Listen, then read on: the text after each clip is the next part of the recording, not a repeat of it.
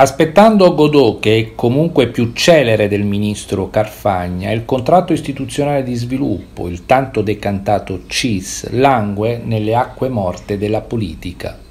Chi sarà il prossimo referente del RUC, il responsabile unico del contratto?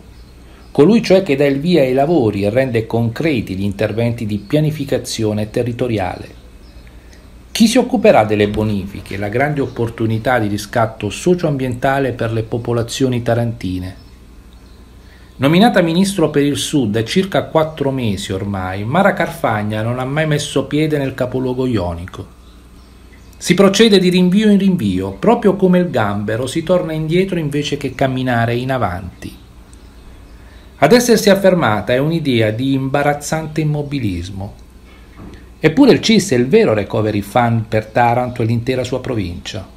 Non spendere gli oltre 900 milioni di euro stanziati per la sua effettiva applicazione sarebbe un vero e proprio suicidio politico-finanziario. Non abbiamo referenti tarantini nell'esecutivo Draghi. Paghiamo lo scotto di una rappresentanza parlamentare acefala e impalpabile. Un problema questo che affonda le sue radici a ben prima che si incominciasse a parlare del CIS. La Puglia è stata la migliore regione italiana nel definire gli aiuti alle imprese durante l'emergenza Covid e questo è il riconoscimento espresso nel corso dell'Assemblea Generale degli Industriali di Confindustria tenutasi a Bari. Noi siamo un corpo unico, non siamo più un sud che butta il tavolo all'aria. Ogni volta che qualcuno di noi ha un problema è come se lo avessimo tutti. Abbiamo smesso di dire questo non è di mia competenza e giochiamo di squadra. Sono queste le parole del governatore governatore Michele Emiliano. All'iniziativa hanno partecipato anche il presidente nazionale di Confindustria Carlo Bonomi, il presidente di Confindustria Bari Bat Sergio Fontana e il sindaco di Bari Antonio De Caro. Presidente di Confindustria difende eh, il ciclo integrato, significa l'alimentazione a carbone ed è una vecchia posizione legittima dal punto di vista industriale perché è chiaro che da un certo punto di vista è meno rischioso continuare a utilizzare il carbone per, il, per gli utili aziendali, ma purtroppo è incompatibile con la salute e quindi con la Costituzione. Quindi dovremmo trovare, come del resto ieri abbiamo chiarito, dobbiamo trovare un processo che decarbonizzando l'ILVE, quindi eliminando l'utilizzo del carbone e del, dei processi di preparazione del carbone alla colata, che sono quelli che poi determinano le emissioni nocive,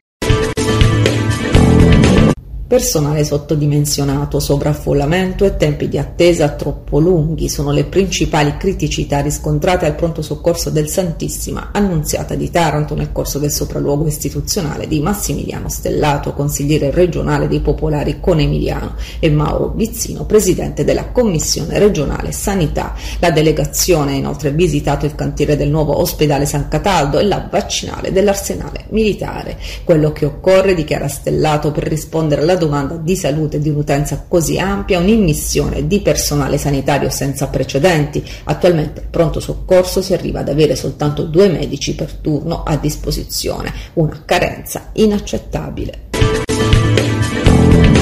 Sono 1.390 i nuovi casi di coronavirus in Italia registrati nelle scorse 24 ore su 196.922 tamponi. Il tasso di positività è pari allo 0,7%, in calo rispetto allo 0,8% di giovedì. Sono invece 25 le vittime in un giorno. I guariti sono 1.434. Calano di 11 posti le terapie intensive occupate e i ricoveri nei reparti ordinari diminuiscono di 30 unità.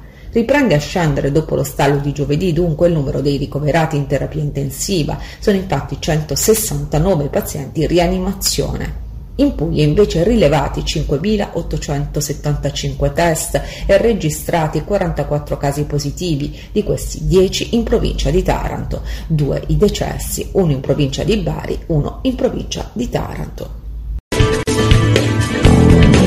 Prosegue la campagna vaccinale nel Tarantino. Dall'inizio della campagna sono state somministrate oltre 561.000 dosi di vaccino. Rispetto a questo dato, circa 227.000 cittadini hanno completato il ciclo vaccinale. Giovedì somministrate 420 dosi dai medici di medicina generale a vantaggio dei pazienti fragili e somministrate oltre 2.800 dosi di vaccino negli hub del Tarantino. Venerdì mattina sono state somministrate circa 2.400 400 dosi di vaccino.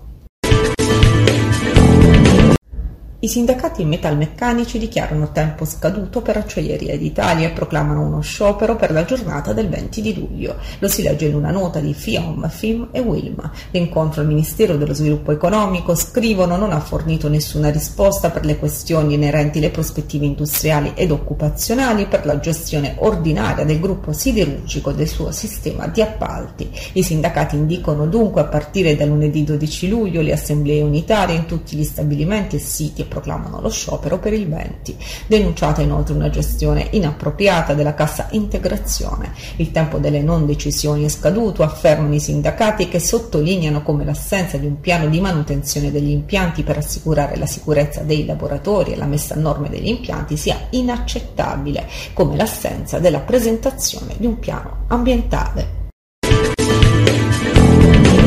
Un vasto incendio nel pomeriggio di ieri si è sviluppato a Paolo VI a Taranto. Le fiamme hanno interessato le campagne di Via La Tartara e Viale della Liberazione. Non si conoscono ancora le cause, anche se sono sempre più numerosi gli episodi di cui si teme la natura dolosa.